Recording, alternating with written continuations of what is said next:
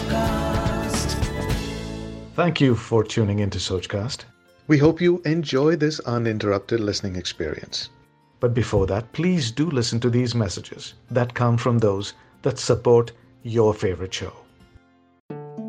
कभी सोचा है आपने कि कहानियों से हमारा इतना लगाव क्यों होता है जो मुझे समझ में आता है वो ये कि हमारी खुद की लाइफ भी एक स्टोरी है एक पॉइंट पर शुरू होती है और एक पॉइंट पर द एंड भी होता है हम अपना किरदार बड़ी शिद्दत से निभाते हैं और हमारी ज़िंदगी की कहानी में बहुत सारे किरदार शामिल होते हैं। इसीलिए जब हम कोई भी कहानी सुनते हैं तो हम उसमें अपना कनेक्ट ढूँढने की कोशिश करते हैं। अपने जैसे लोग हमें अच्छे लगते हैं ना? और अपने से कुछ अलग भी अगर वो इंस्पायर करते हो, कुछ बेहतर देते हो तो। तो कुछ बेहतर मिले इसी इंटेंशन से अपनी ज़िंदगी के सफ़र में मैंने एक और सफ़र शुरू किया, जिसका नाम है कहानियों का सफ़र। कुछ ऐसी ही कहानियाँ, जिसमें हमसे मिलते जुलते किरदार हमें मिलेंगे। सोचकास्ट पर मेरे यानी अमित के साथ सुनिए कहानियों का सफ़र। कहानियों के सफ़र में एक बार आपका फिर से बहुत बहुत स्वागत है। मेरा नाम है अमित वाधवा, कहानियों को आवाज़ देता हूँ। आज की कहानी है जुर्माना इजहार का। जिसे लिखा है रीना शर्मा ने। आइए शुरू करते हैं। सर्दियों का मौसम था, सुबह के दस बज रहे थे। हमेशा की तरह सानवी आज भी अपनी बालकनी में खड़ी थी। उसके घर से थोड़ी ही दूर पर एक कॉलेज था, जिसके कैंपस में लड़के लड़कियाँ इधर उधर से आते जाते दिख रहे थे। सानवी काफ़ी देर तक उन्हें यूँ ही देखती रही। ऐसा नहीं था कि नज़ारा नया था, पर न जाने क्यों आज सानवी को अपने कॉलेज के दिन याद आ गए। कॉलेज के दिनों की आज़ादी, निश्चिंतता पढ़ाई लिखाई की व्यस्तता और उसी में रमन भी। रमन जो कि उसके कॉलेज में तो नहीं पढ़ता था, पर स्कूल तक दोनों साथ थे। बारहवीं के बाद दोनों को एडमिशन अलग अलग कॉलेज में मिला। सानवी और रमन जब स्कूल में थे, तब दोनों की अलग से तो नहीं, पर ग्रुप डिस्कशन में बातचीत भी हो जाया करती थी। अब दोनों के कॉलेज भले ही अलग थे, पर रास्ता एक ही था और अक्सर बस भी एक ही हुआ करती थी। रमन और सानवी परिचित होने के नाते एक साथ ही बैठ जाया करते थे। बस में सानवी कम ही बोलती थी और शायद अकेले में थोड़ी सहज भी नहीं हो पाती थी। पहले सबके साथ होते हुए ऐसा ज़्यादा महसूस नहीं किया था रमन ने। पर रोज मिलने के कारण अब बातचीत हो जाती थी। हालाँकि अभी भी रमन ही पहले बात शुरू करता था और आ हूँ करते सानवी भी अपने कॉलेज और पढ़ाई की बातें रमन से शेयर करती और यह सिलसिला यूँ ही चलता रहा। रमन बस में एक दिन सानवी से कहता है सानवी, वो अपनी पॉलिटिकल साइंस की बुक देना मैंने अभी ली नहीं है। एक दो दिन में लौटा दूँगा। सानवी ने हूँ कहकर यह कहते हुए बुक दे दी कि जल्दी लौटा देना। मेरा फेवरेट सब्जेक्ट है। सुबह के नौ बज चुके थे। सानवी बस के लिए बस स्टॉप पर खड़ी थी।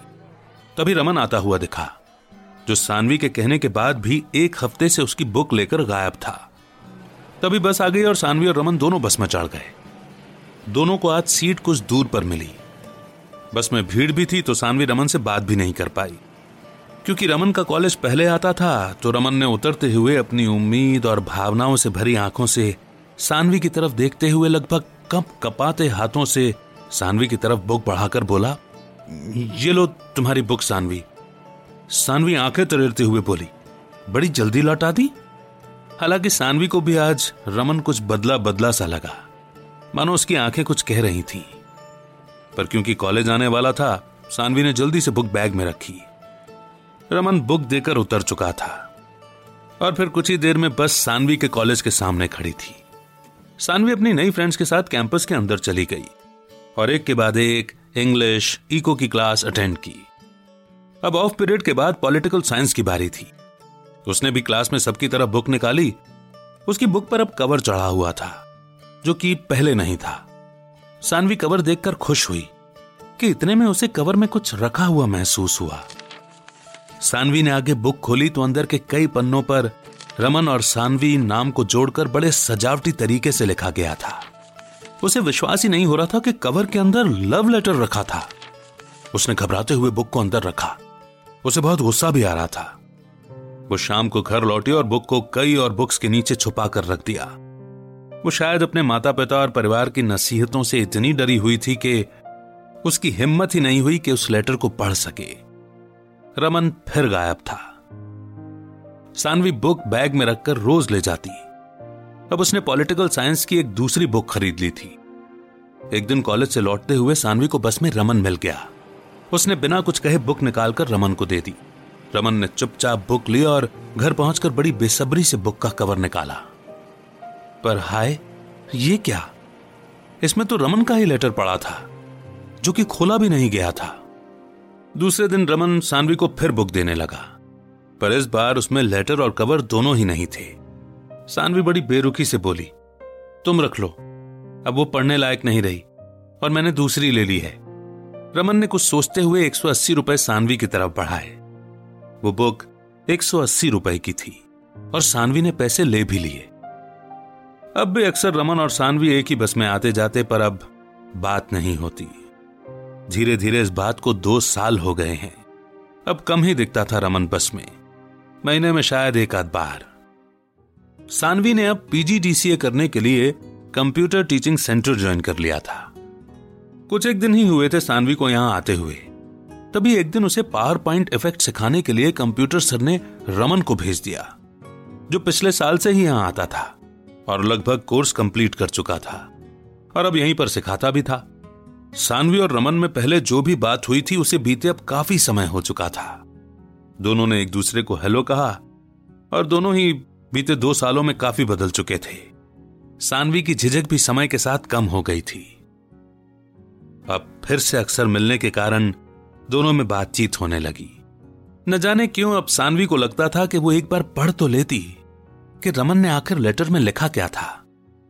कभी कभी तो मन होता कि पूछ ही ले। एक दिन सानवी ने रमन को जो कि माउस स्क्रॉल करते हुए उसकी चेयर के पीछे से झुककर स्क्रीन पर देखते हुए उसे टैली के नियम बता रहा था, कहा कि, सॉरी, मुझे तुमसे पैसे नहीं लेने चाहिए थे। मैंने तो तुमसे इजहार इश्क का जुर्माना भरवा लिया।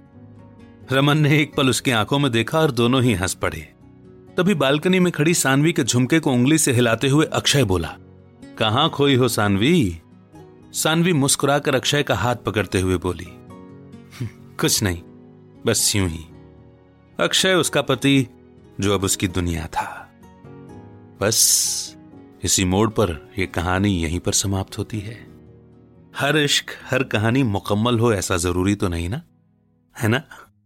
तो कैसी लगी आपको ये कहानी ये मैं ज़रूर पूछूँगा। और आपसे जानना चाहूँगा आपके एहसास, आपकी फीलिंग्स आपकी राय। कमेंट सेक्शन में या फिर डिस्क्रिप्शन में दिए फेसबुक ग्रुप को ज्वाइन करके वहाँ पर आप अपनी राय साझा कीजिए। ताकि जिन्होंने कहानी लिखी है, उन तक भी आपकी राय, आपके फीडबैक ज़रूर पहुँचे। बहुत जल्द एक नई कहानी लेकर मैं फिर आपसे मिलने आऊँगा। अगर आप कहानी लिखते हैं और शेयर करना चाहते हैं तो कहानियों का सफ़र at Gmail dot com इस पर भेज सकते हैं। डिस्क्रिप्शन में मैंने वो ईमेल आईडी पे लिखा है। रखिए अपना बेहतर ख्याल, मुस्कुराते रहिए और सुनते रहिए कहानियाँ अमित के साथ। जय हिंद, जय Bharat.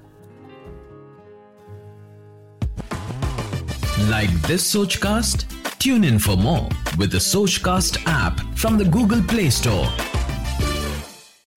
आशा करते हैं कि आपको ये सोच कास्ट बहुत पसंद आया। अगर कुछ कहना है इसके बारे में तो लिखकर बताइए हमें अपने फेसबुक और इंस्टाग्राम पेज पर सोच कास्ट ढूंढिए। अगर आपको अपनी सोच दुनिया को सुनानी हो तो सोच कास्ट करो। सोच कास्ट